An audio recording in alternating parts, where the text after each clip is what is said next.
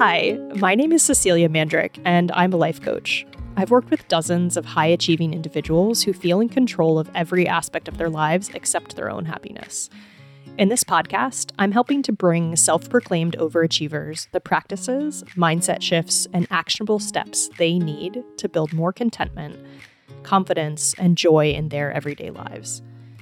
If you want to create more happiness in your life, relationships, or even just your Mondays, then you're in the right place. Let's get started.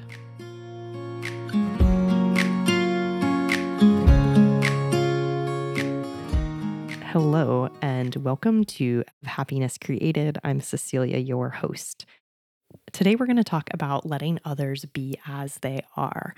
So, in many parts of the world right now, um, depending on your um, traditions and um, culture, we are entering into the holidays, the holidays in big quotation marks. So, they started last week here in the US with Thanksgiving, um, more officially, although some people maybe started even earlier, maybe after Halloween, and they usually last through the new year. So, we're in the midst of them right now. And no matter what or where you celebrate, you probably spend time with your family. So maybe it's at this time of the year, maybe it's at other times of the year, but this episode is for you. And I'm recording it right now because so many people will spend time with their family or maybe friends or other people around the holidays. And if you do spend time with your friends and family, it might be easy, it might be challenging, or most likely for most of us, it's both. In this episode, we're going to talk about a concept called manuals, which might be really helpful for you and how that impacts our interactions with other people. Um, next week, we're going to talk about boundaries because that's also can be very helpful and also really similar. And often, when I talk about manuals with people, they ask about boundaries. So stay tuned for next week and the boundaries and how to create healthy boundaries for yourself, what a boundary is, how to uphold one, etc. So for this episode and letting people be as they are, I'm going to offer two thoughts that will come up later, but I just want to kind of note them very explicitly at the beginning. So, one of the thoughts is, my way is not the right way. And the other thought is, that's just so and so being so and so. So, those are two thoughts that I think are really helpful when I spend time with family. And so I'm going to give them to you right now.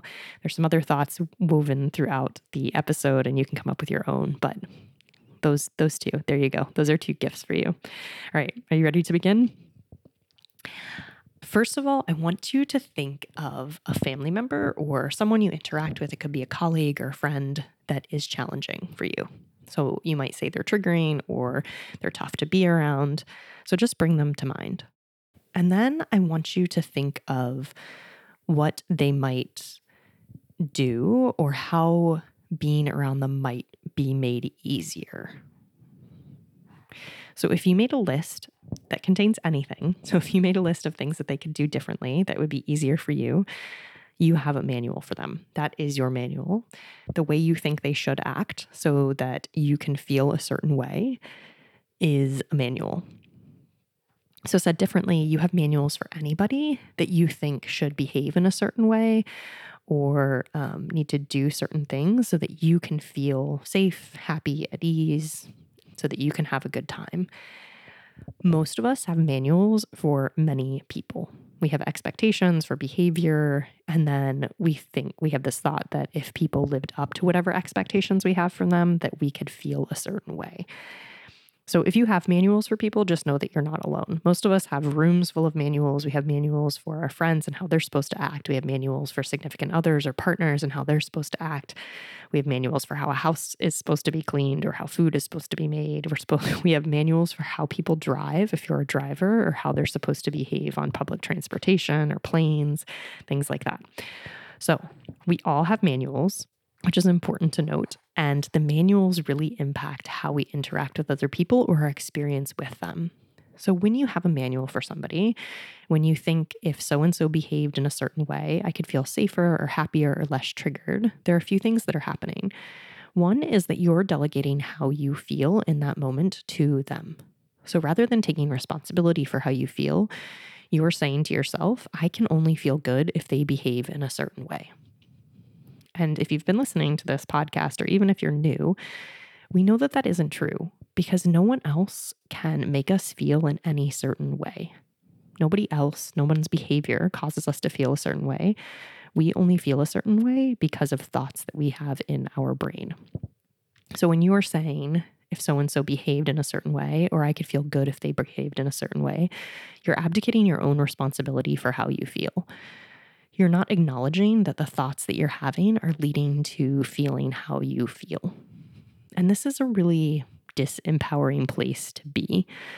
It usually doesn't feel great when you hand over how you feel to someone else, even if you're not familiar with this principle that your thoughts cause your feelings. It just feels really, I don't know, groundless to say, well, my mom has to do a certain thing or behave in a certain way for me to feel safe or happy.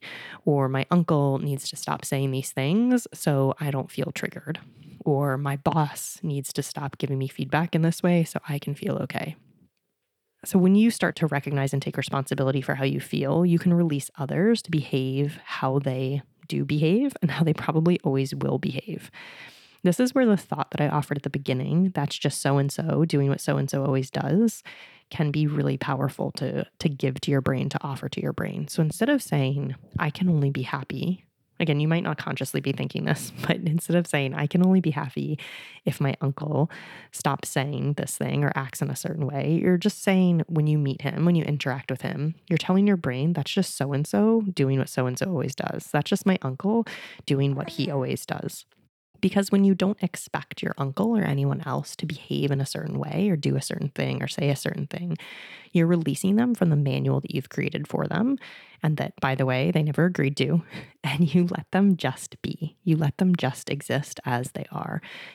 You stop needing them to be something for you. This also makes setting boundaries a lot easier, which again, we're going to talk about that next week.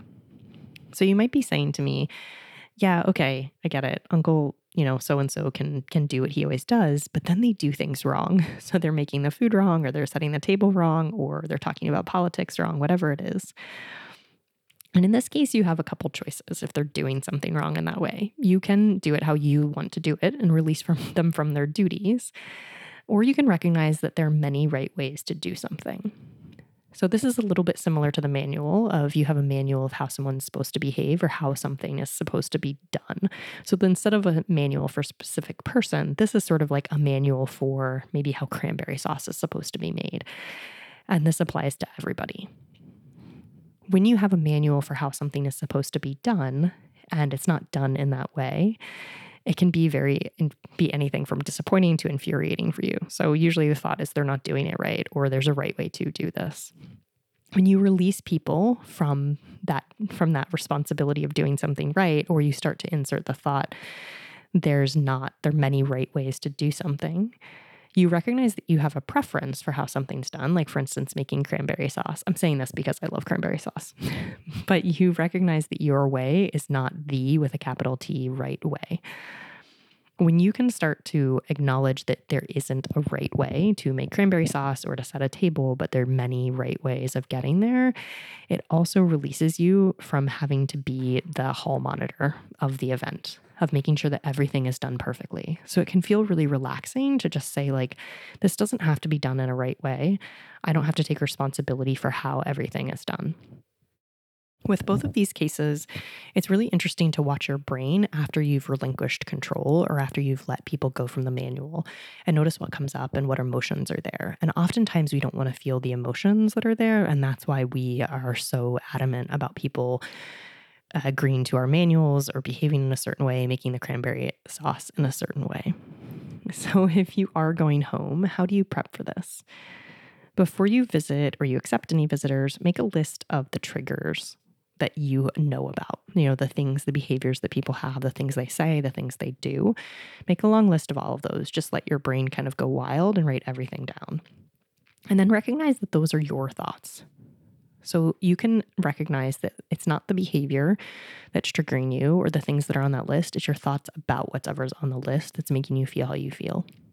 During a visit, you can create some safety for yourself using maybe a slow breath or a gentle reminder that you're safe. You can acknowledge that you're feeling what you're feeling and offer yourself some optional thoughts. You can also, beforehand, you can write down some of these thoughts to use during the event. So they might be the two that I've given you. So so and so can act as so and so does, or that's just them being them, or there is there is no right way to do this. but you can also create ones that feel more available to you. And know that how you feel during an event is your responsibility. And that when you take on that responsibility, often that comes with an empowerment that you can make the event what you want it to be. And like I said, it can usually make setting boundaries a lot easier. So when you say, I'm responsible for how I feel at this dinner, and it's not Uncle Joe's responsibility or my mom's responsibility or my sibling's responsibility, then suddenly you get to make it what you want it to be. You can keep connecting to this responsibility over and over again throughout the event when you find yourself, you know, bringing out the manuals for other people or the right ways to do things, the long list of right ways. When you start to take responsibility for how you feel and you let go of the long list of the right way to do things and the manuals, suddenly you're suffering less during the event. Suddenly you have spaciousness and maybe even grace to be how you want to be. And I want to offer that don't worry if you listen to this episode and try and implement these things and it's not a magic cure. So all of a sudden, if things aren't better, it takes practice. It takes building awareness, building that safety for yourself, consciously thinking in a different way. You have a long history with your family or friends, and change takes time. You also have a long history with your brain and your own neural pathways, and they are ingrained. So, whatever you're doing, whatever kind of shifts you're trying to make this holiday season, just know that you're doing great and that it takes time to shift them. But every time that you do interrupt these thoughts, every time you let go of a manual or you cross one thing off that long list of ways to do things right, that you're making positive shifts for yourself and that you're starting to release yourself from the cage of suffering that you might be in at family events. Okay. I hope that if family events are tough for you, that this year they're a little bit easier, and that if family events are easy for you, that they continue to be easy. Most of all, I just like to thank you for listening, mm-hmm. and I will see you next week. And happy holidays. Thank you so much for joining me today. If you're looking for another way to bring a little bit of joy into your life, I have just the thing for you. My Feel Your Feelings mini course is designed to help you develop emotional literacy and increase your emotional resilience. It's totally free and available for you by going to Cecelia, that's C E C E L I A, B Mandryk, M A N D R Y K dot com forward slash free training. I just know you're going to love it. We'll see you back here next week on Happiness Created. See you then. Here's a quick reminder to follow this podcast so you can get your weekly dose of happy delivered right to the top of your favorite podcast app. All you need to do is open the Apple Podcast or Spotify app on your phone, search for Happiness Created, click on the show, and hit the little plus sign or follow button in the upper right corner. I'll meet you back here next week.